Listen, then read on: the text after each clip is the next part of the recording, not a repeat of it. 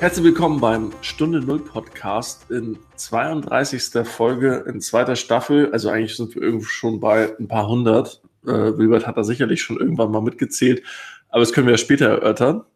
Ähm, wir wollen heute mal wieder über, über das reden, was uns ja nach der Krise erwartet. Und äh, Henning hat das schon eben schon mal äh, wild äh, spekuliert, nein, äh, Fakten genannt.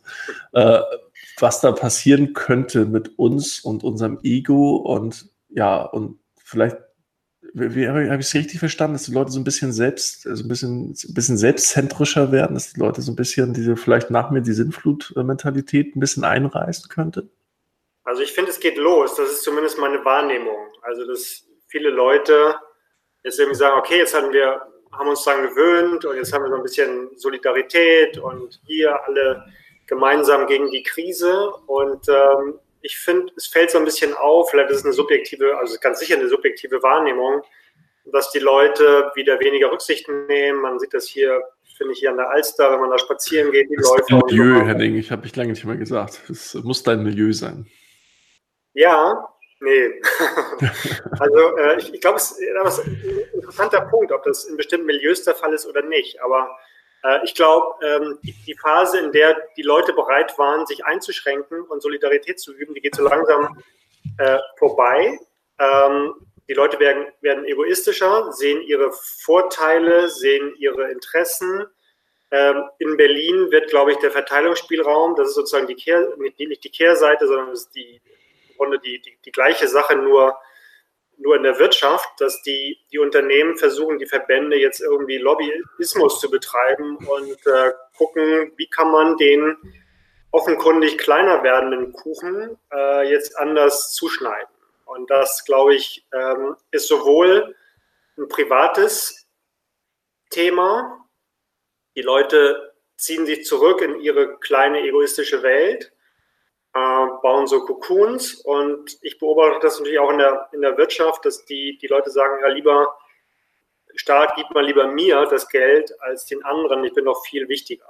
So, ne? Und äh, ich glaube, es geht los, wir stehen da jetzt am Anfang. Aber ich weiß nicht, wie ihr das seht. Aber ich habe das richtig verstanden, Henning, dass du, ähm, dass du das sozusagen deine persönlichen Erfahrungen von deinen Spaziergängen an der Außenalster und die Dinge, die jetzt wirtschaftlich passieren, dass du das jetzt ähm, äh, ja, verbunden hast miteinander und aus dieser Gemengenlage, also diesen Egoismus in, in, auch in der Wirtschaft jetzt anprangerst oder hast du da noch handfestere? Ich meine, wir sehen das ja mit den, den die hier, BMW hat ja auch gerade mit den, mit den, ähm, ähm, ja, mit den Boni, ne, mit der Auszahlung der Boni äh, einen riesen Stress am Hals, also zumindest von der Öffentlichkeit her, Öffentlichkeitsseite her. Ne? Ich finde, es gibt so, ähm, es gibt so zwei Wahrnehmungen der Krise. Es gibt ähm, die einen, die sagen, das ist doch alles ganz schön und das ist eine Chance für Neuanfang, Besinnung, neues Bewusstsein und die anderen strampeln gerade. Und ähm, ich, fürchte, es geht, es geht in den nächsten Monaten darum, dass die Gesellschaft nicht auseinanderbricht. Äh, wie gesagt, das ist eine total subjektive und vielleicht ist es auch, vielleicht sehe ich das morgen auch anders, aber die letzten zwei Tage habe ich das so wahrgenommen. Also ich, ich kann es verstehen. Also ich sehe halt auch, äh, wir hatten uns eingangs, äh, als du noch nicht da warst, Wilbert, äh, kurz dazu unterhalten. Äh, ich glaube tatsächlich, also ich sehe auch gerade ganz viele Opportunitäten. Das liegt äh, vielleicht zum einen, gibt es, glaube ich, viele Wirtschaftszweige, die einfach profitieren durch, das können auch analoge Wirtschaftszweige sein, die, keine Ahnung, Gehwegplatten und irgendwie Baustoffzeug, weil die Leute alle in den, äh, in den, in den Baumarkt gehen und irgendwas bauen wollen, weil sie Langeweile haben.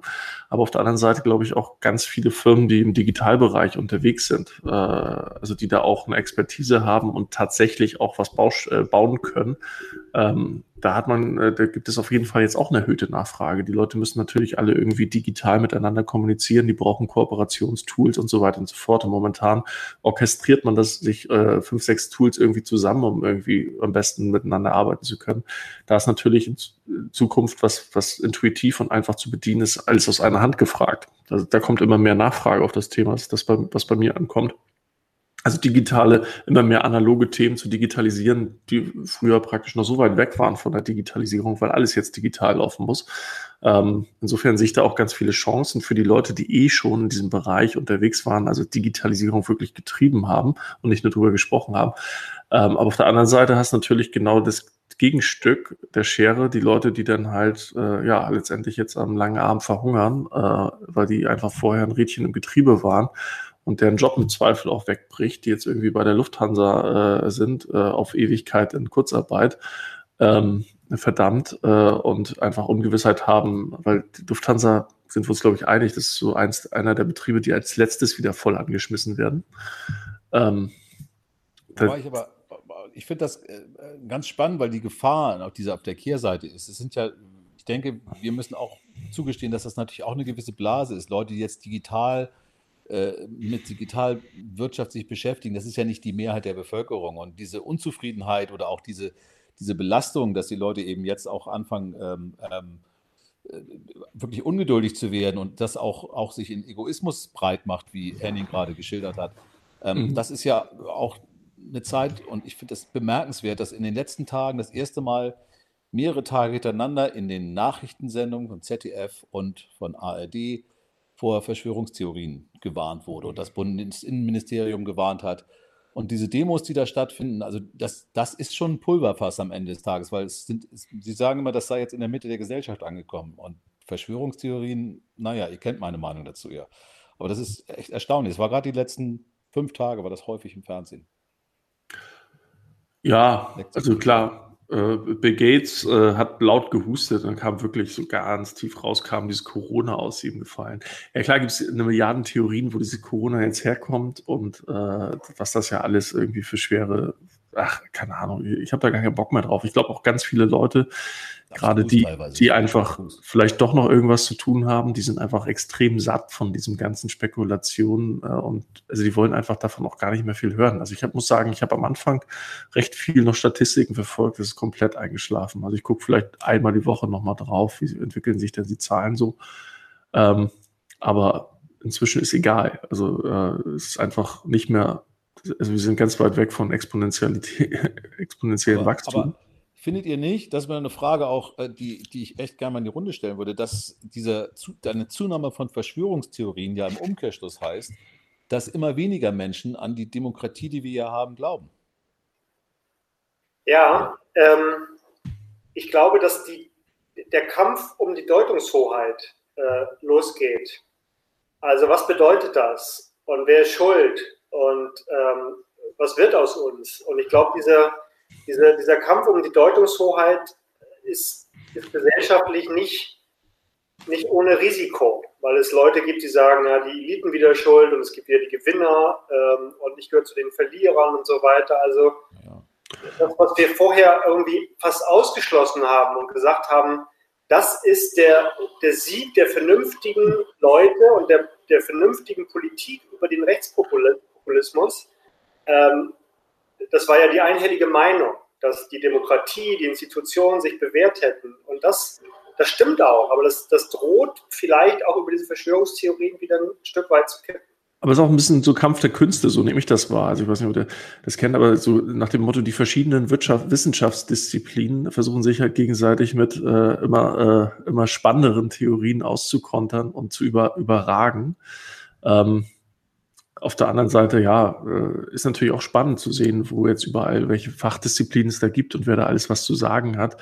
Ähm, Henning, du kriegst das wahrscheinlich als Institutsleiter äh, am, am ehesten noch mal mit. Also bist dann ja auch irgendwo in diesem, in diesem, diesem Strudel, sage ich mal, drin, ähm, dass man einfach guckt, okay, wie, wie interpretiere ich jetzt die Sachlage? Ne? Also zumindest nach bestem Wissen und Gewissen. Und da gibt es natürlich äh, von ganz abgefahrenen Theorien bis, sagen wir, recht hands-on und pragmatisch, äh, bis hin zu irgendwelchen Elfen, Elfenbein-Türmchen äh, auf, auf den höchsten Bergspitzen. Ne? Also das ist ja wirklich das komplette Portfolio weiter. Und ich glaube, die Leute sind da, da also das ist das, glaube ich, also das bei, bei, in meinem Milieu so ankommt, die sind alle so übersättigt von diesen ganzen Theorien. Die wollen eigentlich eine Instanz haben, die sagt, ey, pass mal auf, lieber Hans Otto, Max Mustermann, das ist dein Sach, das ist deine Sachlage. Du gehörst zur Risikogruppe oder nicht. Das kannst du machen, das kannst du nicht machen. Hier sind Chancen für dich, bla, bla, bla. Eigentlich will jeder das individuell mal für sich aufbereitet haben. Und jeder sucht so ein bisschen oder hat zumindest eine Zeit lang irgendwie eine Antwort für sich gesucht, aber ist, glaube ich, jetzt komplett verwirrt, äh, weil einfach so viel aus unterschiedlichen Ecken in unterschiedlichste Richtungen auf sie einrasselt. Das finde ich einen interessanten Punkt, ähm, weil ähm, ich glaube, dass wir uns an diesen Zustand der Unsicherheit gewöhnen müssen. Das ist aber für ganz viele eine extreme Herausforderung. Die würden gerne wissen, wann es endet. Und die wollen das von der Politik wissen. Und wenn du, wenn man ehrlich ist, ähm, wenn die Politik ehrlich ist, muss sie sagen, das wissen wir leider nicht. Ähm, und ich glaube, dieses Sicherheitsbedürfnis ist ein sehr tiefes bei ganz vielen Menschen. Also diese, diese, dieser Zustand, dass wir nicht wissen, wann es endet. Ähm, und dass die Politik nichts anderes sagen kann als, äh, wir wissen es auch nicht und wir versuchen möglichst verantwortlich damit umzugehen, ist für viele total unbefriedigend. Und die suchen, glaube ich, nach der Autorität, die ihnen das erklärt und die ihnen womöglich sagt, das ist Quatsch. Äh, ich, ich, ich würde, wenn ich es könnte, würde ich euch die Sicherheit, die ihr euch wünscht, sofort wieder zurückgeben.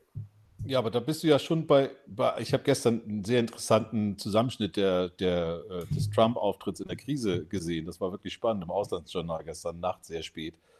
Und das ist ja echt eine Gefahr. Der Typ hat ja auch Leute schon aufgerufen, sozusagen gegen die Regeln zu verstoßen. Und in Amerika sind die bis an die Zähne bewaffnet. Die haben ihre ganzen kleinen Privatclans und Privatarmeen.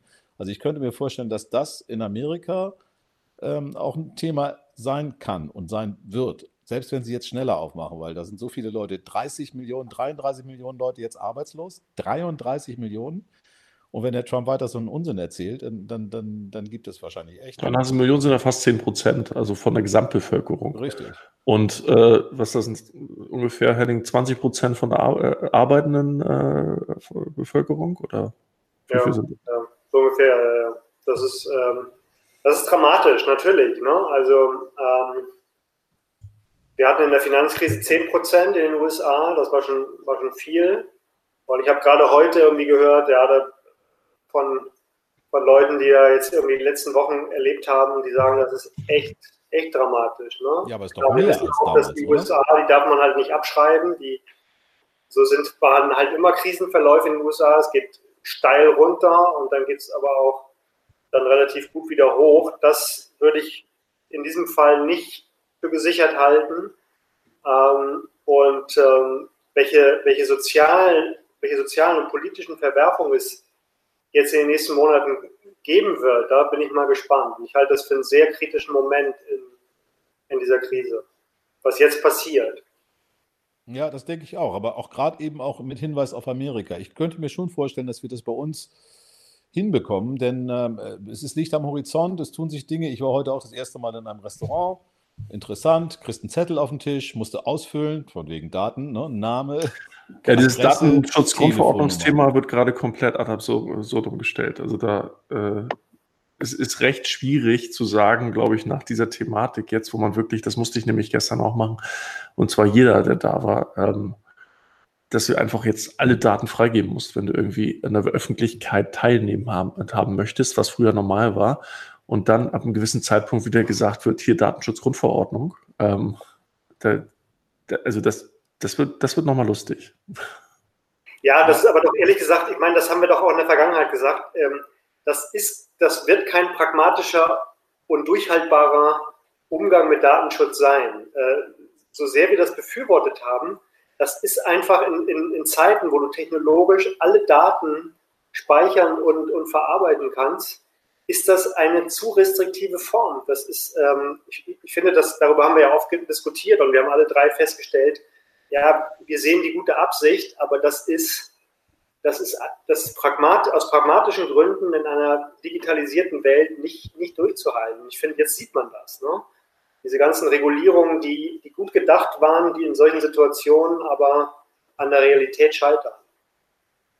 Ja, also wäre für mich ja eine Steilvorlage zu dem Punkt, den ich vorhin hatte, ähm, den ich ja immer wieder bemerkenswert finde, aber die digitalen Chancen, die wir haben, haben alle momentan eine Hinderung oder werden verlangsamt, weil es eben Angst immer um die Daten gibt. Und wenn wir das Thema klären, ein für alle Mal, das ist jetzt der Zeitpunkt, dass wir wirklich wissen, mit unseren Daten, die, die gehören uns, sind nur auf unserem Gerät, wir können das selbst entscheiden. Es ist die einzige Kontrollbehörde ist ein demokratisches, legitimierter Staat, wie der unsrige ähm, äh, in der Form. Und dann könnten wir wirklich viele Dinge tun, wie jetzt zum Beispiel mit der Gesundheits-App. Das würde uns ja schon auch für zukünftige Pandemien natürlich ähm, vorbereiten. Also wir könnten dann wesentlich schneller bei vielen Dingen reagieren, wenn wir sagen können, okay, die wird jetzt, die müsste jetzt, sollte man wieder anmachen. Die kann man ja danach, die wird ja ausgemacht nach der Pandemie, aber, oder wenn ein Impfstoff da ist, aber man kann sie ja wieder dann aktivieren. Wobei, da muss man ja. wahrscheinlich neu programmieren, wie lange Zeit vergangen ja, absolut. ist. Absolut. Ich will vielleicht noch mal einen Punkt, ähm, weil ich glaube, dass der womöglich relevant ist äh, für die Diskussion, die wir eben geführt haben. Ähm, ich glaube, dass die erste Phase dieser, dieser Pandemie insofern anders war, als die Leute sich alle gleich fühlten. Ähm, das war so eine, alle waren entspannt, weil sie gesagt haben, mir geht es nicht gut, ich, hab, ich fürchte irgendwie Konsequenzen, ähm, aber ich weiß, dass es allen genauso geht. Und das mhm. war dieses Gleichheitsgefühl, hat, glaube ich, eine gewisse Entspannung geführt für ein paar Wochen. Und im Moment schwindet dieses Gleichheitsgefühl wieder, sondern es, ist erkennbar, dass einige viel besser aus der Krise gehen und andere schlechter. Und äh, dieses, dieses Wohlfühl-Ding, zu sagen, äh, wir sind jetzt alle gleich in der Krise, das geht, glaube ich, jetzt gerade raus aus der, aus der Sache.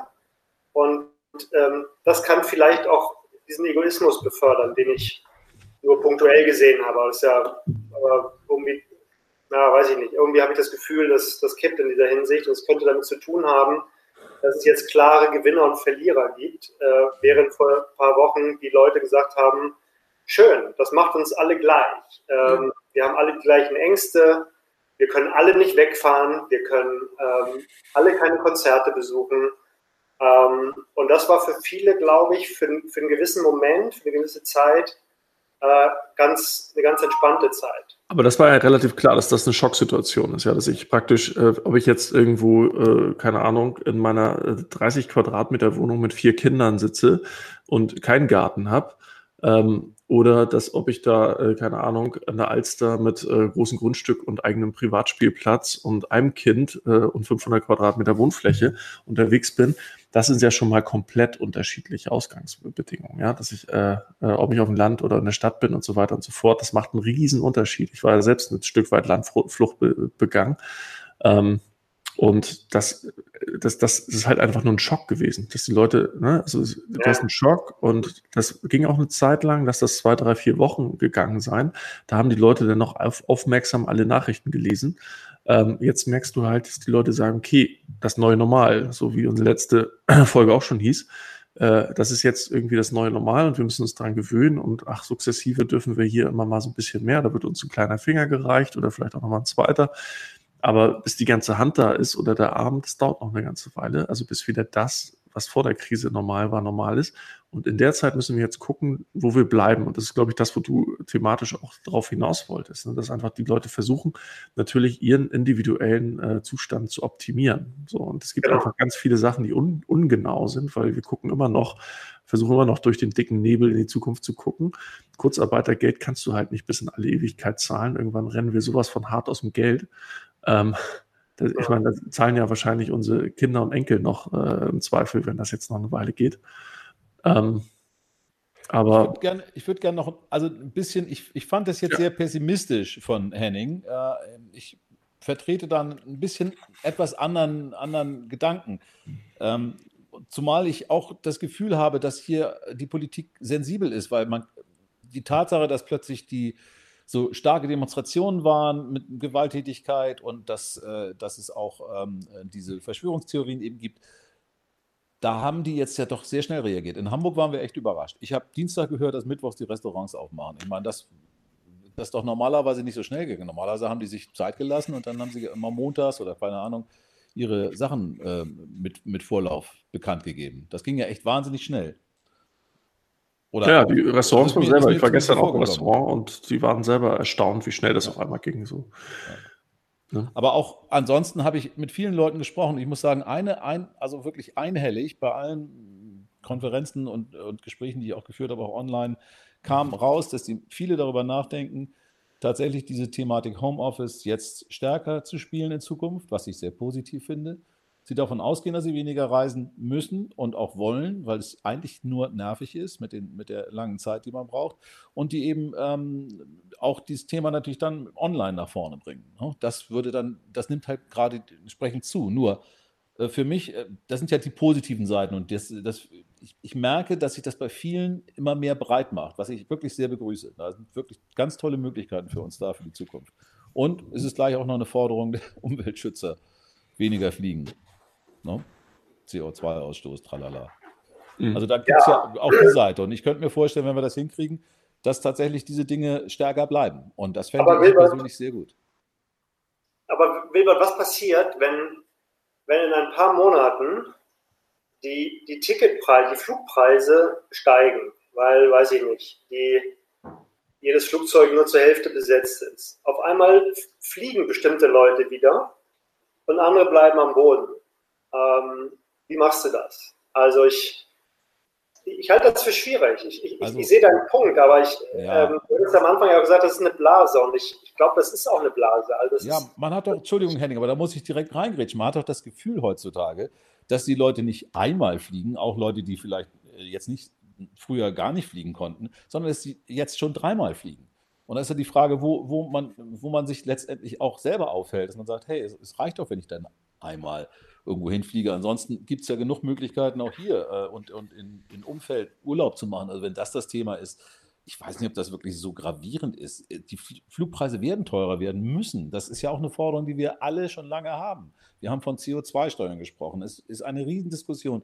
Es ist absehbar, dass das Fliegen gesellschaftlich ähm, äh, nicht so wichtig sein kann, wie was es auf der anderen Seite auslöst. Das ist ja schon immer, oder nicht immer, aber jetzt schon seit langer Zeit in der Diskussion.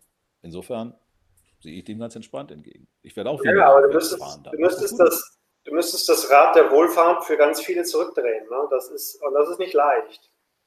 Ähm, naja, also klar. viele haben sich daran gewöhnt. Gewonnene Privilegien, Privilegien zu, ver, zu verlieren, ist natürlich äh, ne, auch nach Kahnemann härter als äh, äh die nicht, nichts bekommen. Ne? Naja, es ist halt einfach auch so, wenn du da in die Türkei in deinen Pauschalurlaub fährst, wo du dich inzwischen echt viele daran gewöhnt hast, das, äh, haben, das ist einfach auch preislich nicht in Deutschland machbar vor der Haustür. Ne, das ist so viel günstiger bisher immer gewesen, als irgendwie alles, was du irgendwie an der Ostsee oder Nordsee oder in den Bergen abbilden konntest. Ähm, deswegen sind die Leute ja ins Ausland geflogen. Das war, war das, das irreal? War das nicht irgendwie auch irreal, dass das so billig ist? Ich meine, mal ganz im Ernst. Ah, das ist Kapitalismus. Das, äh ja, aber hier geht es nicht. In dem, in dem Land, in dem wir leben und Steuern zahlen, geht es nicht. Also, hm, ich finde, es ist nicht so wirklich real, die reale Welt.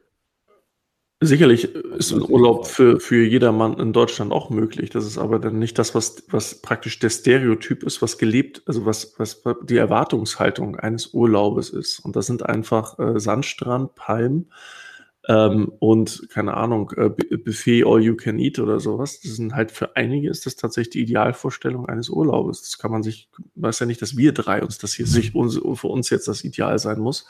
Aber für einen großen Teil der Bevölkerung ist das praktisch der Ausbruch aus der Realität. Und ähm, das kriegen wir halt in Deutschland natürlich auch aufgrund der Wetterlage nur bedingt abgebildet und auch bedingt verlässlich. Ähm, und darüber hinaus ist einfach das Preisniveau hier ein anderes. Und das hat einfach, das kann Henning wahrscheinlich am besten erzählen, das hat halt äh, makroökonomische Gründe. da gibt es halt sowas wie Wettbewerb und Co. Und da gibt es einfach andere Länder, die das zu wesentlich günstigen Preisen an, äh, anbieten können. Ja, aber das lag ja auch daran, dass äh, alles, was an Verbrennungsgasen äh, genutzt wurde, mehr oder weniger subventioniert worden ist, wenn man den Ressourcenverbrauch dagegen stellt. Und wir können damit ja auch tatsächlich, Henning, das fände ich eigentlich irgendwie auch so rein wirtschaftspolitisch, ist ja ein Effekt, dass du natürlich weißt, da ist eine Zielgruppe, da sind Leute, die würden, wenn sie da hinkommen günstig, würden sie da auch Urlaub machen können, günstig. Dann ist ja vielleicht die Entwicklung von, von weiß ich nicht, Elektroflugzeugen, sage ich jetzt mal, Elektrojets, ist vielleicht viel lukrativer, weil der Markt da hinten raus natürlich bekannt ist. Ich weiß es nicht, aber war gerade so ein Gedanke. Was meinst du? Ja klar, ja klar, das glaube ich schon. Aber ich, ich glaube nur, dass all diese Fragen am Ende auch eine gesellschaftliche und, und dann darüber hinaus eine politische Dimension haben. Es wird Leute geben, die sagen, äh, das wird sich verschärfen, diese Verteilungskonflikte und auch die, die ökologische Frage, die Klimafrage. Ähm, das lässt sich, glaube ich, unter diesen neuen Bedingungen ähm, weniger einvernehmlich lösen. Das ist der, der einzige Punkt, den ich im Grunde sehe oder den, den ich habe. Ich will das jetzt auch nicht ich sehe auch die Möglichkeit, dass es am Ende vielleicht auch Innovation befördern kann, aber man muss diesen Weg auch einschlagen. Also für den Moment sehe ich die Gefahr, dass es uns auch zurückwerfen kann. So, Aber wäre es denn nicht sowieso an der Zeit, das zu ändern? Das habe ich ja vorhin gesagt. Wir reden ja schon alle sehr lange davon, dass man diese Ressourcen besteuern muss, dass man, dass das Fliegen teurer werden muss. Und natürlich gibt es dabei Verlierer. Das war ja auch immer ein Argument, was, was, ja, was ja oft kommt, dass dann eben plötzlich Fliegen nur noch für Leute mit viel Geld und so bla bla bla. Aber das muss es ja nicht unbedingt heißen. Das wird ja nicht gleich exponentiell teurer. Aber es wird ein ganzes Stückchen teurer. Ja, ja, ja. Also. Gibt es da noch cross Ich gar nicht sagen, dass das nicht, nicht ohnehin anstand und dass das vielleicht nicht auch was Gutes tat. Aber es ist, es ist eine sehr plötzliche Veränderung. Und äh, sehr plötzliche Veränderungen haben immer die, tragen immer die Gefahr in sich, dass es, ähm, dass du es unterschiedlich interpretierst. Und äh, da, glaube ich, geht diese, der Kampf um, kann mich nur wiederholen, der Kampf um die Deutungshoheit dieser Krise, äh, der, der beginnt. Und die Frage ist, wem, wem vertrauen Leute? Ähm, und mhm. welche Autoritäten entstehen und so weiter. Da bin ich noch nicht so sicher. Wenn das jetzt auf die Goldwaage liegt, dann, also ich meine, ich habe jetzt gerade ein Buch gelesen äh, zu Deutsch, Die unbewohnbare Erde, äh, Inhabitable Earth von äh, David Wallace Wells. Ähm, das ist ein bisschen gar nicht unbedingt extrem schwarzmalerisch, aber auch schon statistisch, äh, statistisch so weit belegt, wie es denn irgendwie möglich ist. Ähm, das ein bisschen sagt, okay, äh, das ist jetzt noch vor der Pandemie rausgekommen, aber im Grunde hat dieses Buch auch sowas schon angekündigt, nach dem Motto, sowas wird kommen. Und wenn es aus dem ewigen Eis rauskommt, ne, da sind auch Viren und Bakterien eingefroren und dadurch, dass wir nicht mal wissen, wo es herkommt, kann es natürlich auch von da stammen. Jetzt sind wir wieder bei den geilen Theorien. Nichtsdestotrotz äh, sagen natürlich auch alle, okay, in den nächsten 30 Jahren haben wir jetzt nochmal eine Chance, unser, unser Klima irgendwie in den Griff zu kriegen. Danach sind wir im Zweifel eh so ein bisschen im Arsch. Also zumindest irgendwie unsere Enkelgeneration. Ähm, das ist ja auch noch ein Thema, was auf uns zukommt. Also es kann natürlich auch das neue Normal sein, dass so eine Pandemie einfach jetzt in einer wesentlich äh, äh, äh höheren Frequenz kommt. Ne? Das ist einfach auch eine Pandemie. Auch alle fünf Jahre kommt immer mal so eine Pandemie und dann äh, können wir uns mal dran gewöhnen, dass immer mal so ein Lockdown kommt. Und dann wird es auch irgendwie normal, dass immer mal ein Tornado durch äh, Deutschland fegt, weil die schneiden, es kommt auch immer häufiger vor, dass äh, das jetzt hier passiert dass es irgendwelche Dürrekatastrophen in äh, Südeuropa gibt. Äh, und dass dann im äh, Grunde in Afrika fast gar nicht mehr gelebt werden kann.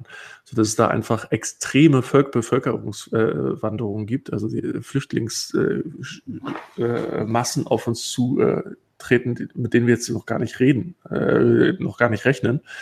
Ähm, das ist natürlich vielleicht auch tatsächlich ein bisschen naiv, dass wir das, die Probleme, die da alle miteinander zusammenhängen, so ein bisschen ausblenden. Wir beschäftigen uns jetzt im Grunde mit dieser Pandemie, wo wir jetzt eigentlich doch alle so ein bisschen wie die Maden im Speck sitzen. Wir sitzen alle zu Hause, uns geht's gut, uns wird unser Gehalt weitergezahlt. Wir können das einkaufen, was wir vorher eingekauft haben. Jetzt müssen wir halt mehr Netflix gucken, wir armen Menschen. Ähm, aber so richtig, so einen richtigen, richtigen Einschnitt hat ja keiner erlebt. So, ne? Also du hast vielleicht ein bisschen weniger Geld zur Verfügung, aber du gibst natürlich auch wesentlich weniger aus. So insofern sind die Leute jetzt finanziell nicht unbedingt schlechter gestellt. Ähm, aber hier ja. leidet ja keiner wirklich, außer jetzt die Leute, die dann tatsächlich, die paar Leute, die am Ende des Tages statistisch wirklich an der Beatmungsmaschine landen, die tun mir natürlich auch leid und da will ich auch nicht landen. Aber das ist ja, äh, im Grunde sind das, ist das ja noch nicht mal über dem Relevanzniveau. Ja.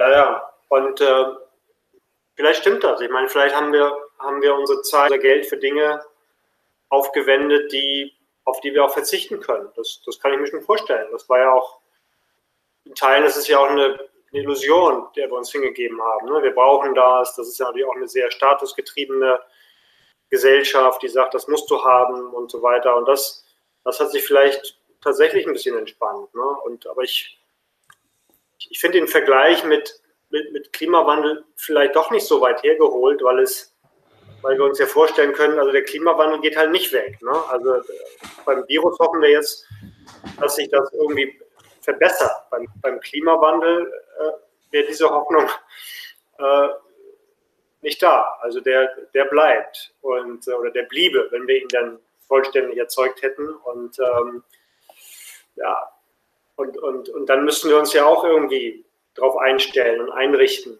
damit zu leben. Naja. Mhm. Das werden wir auch müssen wahrscheinlich, weil ich kann ja kann ja auch sein, dass es wirklich länger dauert. Zumindest, zumindest diese Einschränkungen, über die wir die ganze Zeit sprechen. Also ja jetzt, ich fühlte mich eigentlich gar nicht so eingeschränkt, muss ich gestehen, in der ganzen Zeit.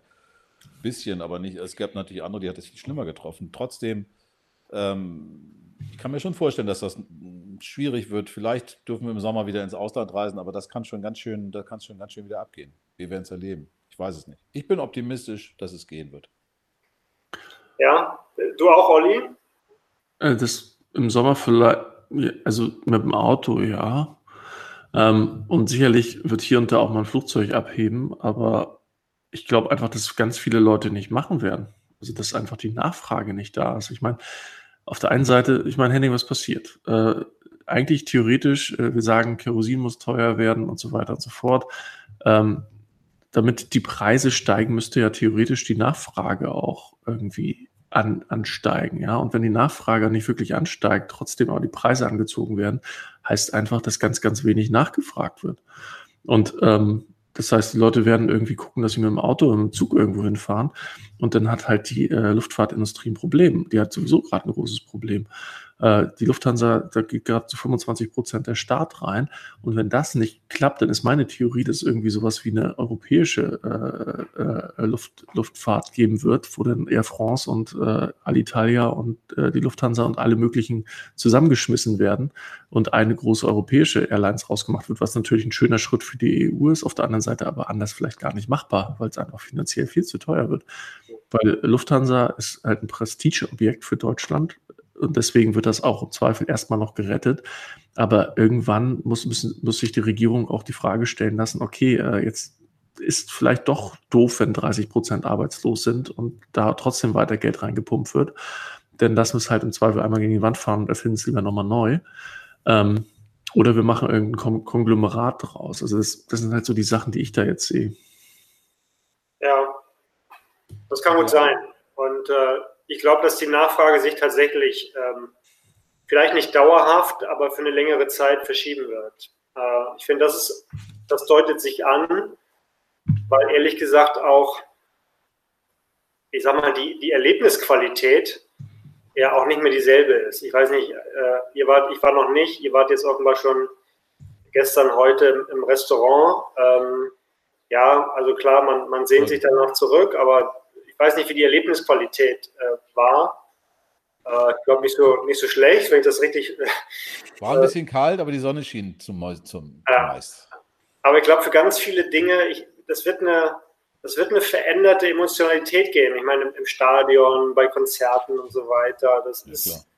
Ähm, Burning Man, Wilbert, das ist doch alles nicht mehr das, das, das ist doch nicht mehr das Gleiche. Und die Frage ist, ob, ob Menschen bereit sind, das ist dein Punkt, Olli, ob die Menschen bereit sind, den gleichen Preis wie vorher überhaupt zu zahlen für eine, für, für eine deutlich reduzierte Erlebnisqualität. Und mit, und nicht nur das, du hast natürlich, und das hängt zusammen, du hast natürlich auch viel höhere Transaktionskosten. Du musst, du musst dich anstellen, du musst deine Hände waschen, du musst irgendwie das muss vom Veranstalter bereit gehalten werden, du musst die Tische äh, reinigen und so weiter. Das ist, das macht es relativ unkomfortabel, finde ich. Ja gut, aber vielleicht entsteht ja auch eine neue, neue Arbeitsplätze. Ja, ich meine, man, man könnte ja auch, na, also man könnte jetzt auch mal ganz abwegig, äh, ist das vielleicht gar nicht, aber so ein bisschen, ich meine, in den 80ern, äh, 90ern hatten wir ja auch einen anderen Virus, der äh, große Kreise in Europa gezogen hat. Das war AIDS, HIV. So, und auf einmal haben alle Gummi, ein Präservativ benutzt, ja. Und äh, die Leute haben trotzdem weiter äh, miteinander geschlafen. also, also es, äh, man gewöhnt sich natürlich an alles. Also man äh, versucht natürlich irgendwie Spaß zu haben und so weiter und so fort. Aber versucht mal mit Maske zu küssen. We äh, wo ein Wille ist, ist auch ein Weg. ähm, aber was ich damit sagen will, also klar, äh, ist dann vielleicht der, der Genuss in der, nicht mehr hundertprozentig, aber trotzdem wird, wird Urlaub immer noch einen Wert haben und mal auszubrechen für viele wird immer noch einen Wert haben. Irgendwie nicht äh, irgendwie deutsche äh, Stimmen zu hören im Urlaub oder mal was ganz anderes zu sehen. Ähm, bloß der Preis, den ich dafür zahle, also dass du sagst, anstehen, warten, äh, äh, sich durchleuchten lassen und so weiter, wird halt höher sein. Das heißt, es wird, die Nachfrage wird meiner Meinung nach halt schon einbrechen.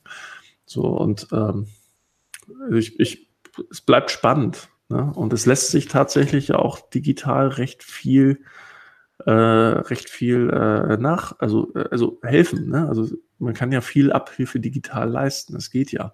Und das ist ja auch so ein bisschen, das, das geht ja auch in die Richtung, was ich ich, ich kann mich dem annähern, äh, praktisch dieser Befriedigung, die ich in irgendwie in irgendwas äh, Entertainment oder was auch immer äh, sonst so suche, indem ich halt wirklich zum Konzert gehe, kann ich halt überlegen, wie, wie bringe ich das Konzerterlebnis jetzt noch besser nach Hause mit 360 Grad und VR-Kamera und so weiter. Ich dann wirklich das Gefühl habe, ich bin dabei. Ist nie hundertprozentig das Gleiche, weil ich nicht mit den Leuten hüpfe, ich sehe, ich rieche nicht den Schweiß von meinem Nachbarn und so weiter und so fort und ich kriege keine Bierdusche. Ja, aber wie komme ich dem am, am nächsten? Ja, also da gibt es ja Technologie, die da hilft, zumindest sehr nah ranzukommen. Und da wird es definitiv eine Nachfrage geben. Und die wird so ein Stück weit die Nachfrage, die wegfällt bei tatsächlichen Flügen oder Konzertgängen, so ein bisschen kompensieren in eine andere Richtung. Da, wird der, da werden wir wieder einen Technologie- und Digitalisierungsboom erleben. Ne? Ähm, und äh, ja. So meinst du dann so mit 5G kann dann kann man dann diese Konzerte irgendwo live veranstalten, also mit einer geringen Zuschauerzahl und dann gleich oder ohne ganz und dann gleich VR-mäßig komplett produzieren. Dass du da ja, also dabei bist. Mein Beispiel ist einfach, ich fliege zu einem Konzert nach Amsterdam. Das habe ich vielleicht vor der Krise gemacht. Ja. Und jetzt habe ich zwei äh, Themen. Also einmal, einmal Flug und zum zweiten Konzert. Also A will ich nicht so gern unter Menschen, weil ich sehe da doch irgendwie noch ein Risiko und habe da ein bisschen Angst. B sind die, äh, ist, ist Fliegen, selbst wenn es genauso teuer ist wie vorher, wahrscheinlich so ein bisschen teurer ähm, entspricht nicht unbedingt meiner Zahlungsbereitschaft, plus ich muss irgendwie warten und mich irgendwie durchleuchten lassen und alles ist irgendwie nerviger. Deswegen gehen wirklich nur noch die Hardcore-Fans, fliegen da wirklich noch hin oder fahren Auto oder Zug, aber sehen irgendwie zu, dass sie da hinkommen. Aber es fliegen deutlich weniger, aber wirklich die Leute, die das Geld haben und wirklich Hardcore-Fans sind, die fliegen dann wirklich noch hin. Und der Rest, der das auch, der die auch total toll findet, der überlegt sich halt Alternativen. Wie gesagt, Auto, Zug oder fährt halt gar nicht mehr hin und versucht das virtuell irgendwie zu erleben, so gut wie irgendwie möglich. Und das wird dann da ein Stück weit mit kompensiert werden. Das ich interessant, dass ähm, dann wäre sozusagen analog der neue Luxus. Ne? Also ähm, ich sag mal, die, die, die, der Massenmarkt ist der digitale, der, der virtuelle. Und aber auf das Konzert irgendjemandes von, von irgendeiner Band zu gehen, wird eine totale Statussymbol irgendwie oder, oder ja, das ist irgendwie, weiß ich nicht, irgendjemand empfängt da 20 Zuhörer, Privatkonzert quasi, und zahlst dann irgendwie, weiß ich nicht, 10.000 Euro für, für die Karte und gibst damit an, dass du bei, unter diesen 20 Leuten warst. Ähm, und ja. alles halt fürs einfache Volk und analog ist für, für die wenigen. Ja, aber jetzt stell dir, anders, andersrum vor. Ich meine, was Olli gerade geschildert hat, äh, hat ja eine hohe Skalierungsmöglichkeit. Du hast ja dann, kannst ja 20 oder 200 Leute zu also einem Konzert zulassen, die dann meinetwegen auch einen mega Preis zahlen, aber dann kannst du eben auch noch 100 Millionen theoretisch erreichen, die irgendwie da nicht hinfahren müssen, die auch kleine Partys machen können untereinander und sich mit ihren Freunden zusammentun können und gemeinsam diese VR-Geschichte erleben können. Das ist, oder du kannst ja so VRAR machen dann sogar. Du kannst ja so eine so eine Mischung bauen, dass vorne eine Stage ist und du rechts und links äh, AR-mäßig deine Freunde auch sehen kannst und so. Ne? Ja, ich glaube, genau. Es wird halt so sein, dass die Leute versuchen, das zu kompensieren. So, das heißt, du hast irgendwo äh, was, was du eine gewisse, es würde wahrscheinlich eine gewisse Nostalgie entstehen, was so Themen angeht, sondern früher war das ja alles anders und viel leichter und besser und bla. Das kennen wir schon damals nach 9-11, wo die ganzen Flughäfen auf einmal irgendwie alles irgendwie total kompliziert wurde am Flughafen. Jetzt ist das irgendwann normal geworden. Früher bist du reingegangen, das Flugzeug, konntest rauchen, saufen, bist rein und rausgegangen wie aus dem Bus. Ähm, und äh, aber die Leute, also ich meine, der Trend ist immer zu kompensieren und manchmal ist die Kompensation ja auch wirklich gut. Ich meine, guckt euch das Kino an, das wurde durch Netflix einen großen Teil äh, kompensiert. Ja, also auch wenn die Leute dann nostalgisch sagen, auch im Kino war ja früher auch immer ganz schön dunkel knutschen und bla bla bla, aber die Leute sind halt faul. Die bleiben dann trotzdem auf dem Sofa, weil es das heimische Sofa ist und dann gucken sich halt Netflix an und denken dann, ach ja, wir hätten ja eigentlich auch ins Kino gehen können.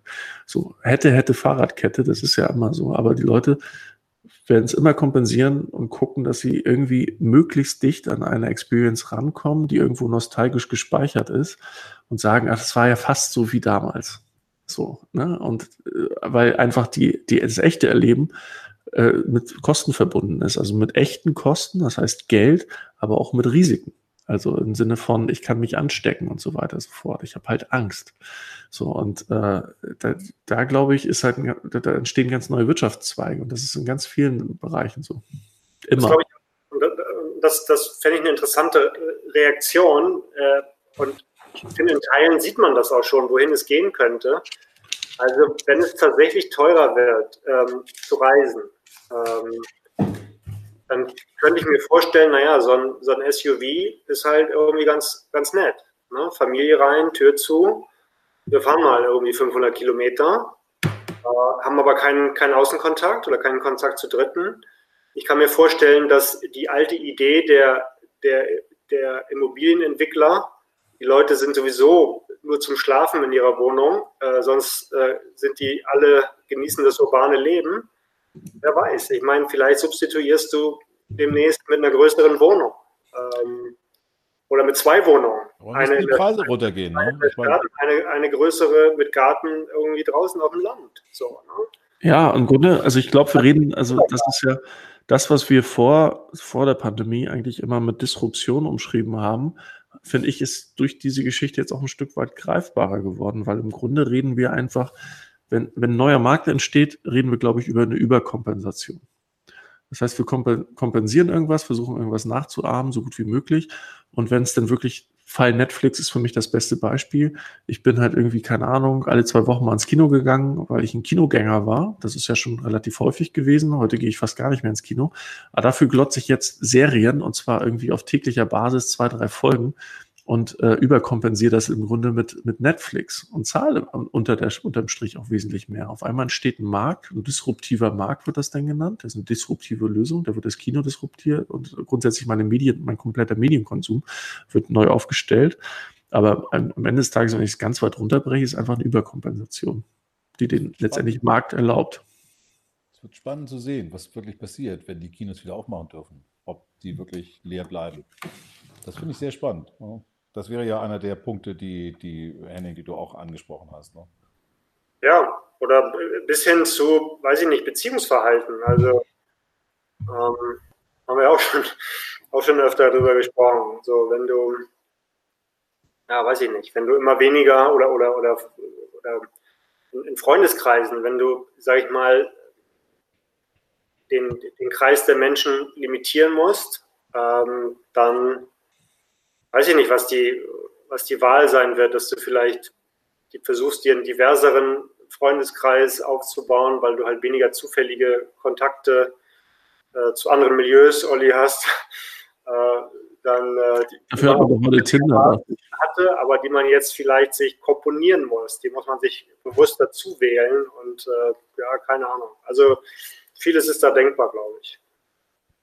Was ich mhm. mir auch vorstellen könnte, ist tatsächlich, dass äh, äh, ähm, Gewerbeflächen äh, dann, ne, was ich vorhin meinte, viele reden ja auch davon, dass sie ihre Flächen verkleinern, weil sie mehr Homeoffice machen, dass es dann, dann auch äh, vielleicht, äh, naja, weniger Nachfrage gibt als jetzt und damit natürlich auch die Preise dann runtergehen. Ja. ja. Vielleicht kann man noch was umdeuten zu Wohnraum. Wäre auch nicht schlecht. Ja. Umwidmen. Na, spannend. Lass uns mal überraschen, wo der ganze Spaß so hingeht. Ähm, ja. ja, ich bin da wirklich neugierig. Ja, wir haben jetzt auch schon wieder eine ganze Weile aufgenommen. Habt ihr noch irgendwie einen coolen, ja, eine, eine coole Schlussphrase? Äh, Wilbert, ähm, be bevor wir zur Schlussphrase kommen, ähm, haben wir was vergessen? das ist eine von denen. Äh, ganz bestimmt. Und äh, wir haben ja sowohl eine utopische als dystopische Zukunft so ein bisschen hier äh, gerade ein bisschen hin und her gewälzt. Und äh, wenn ich noch ein Statement geben sollte, würde ich sagen, es fühlte sich für die letzten Wochen an wie so eine Piepshow. Ne? Angucken, aber nicht anfassen. Meinst du hier unser, unser, unser flotter Dreier hier, oder was? Nee, die Zeit, Mann. unser flotter Dreier. Aber ist ähnlich, genau.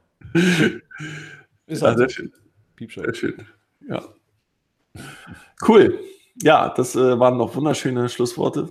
Ne? Also wir, wir hoffen, ihr habt auch viele dergleichen. Egal. Ähm, äh, lasst uns eine Bewertung da. Teilt das Ganze. Ähm, Henning ist jetzt ganz inspiriert von der Überkompensation. und ja. äh, schreibe jetzt eine Studie dazu und ähm, wir hören uns dann bald wieder. Alles klar. Dranbleiben. Ciao. Tschüss. Tschüss.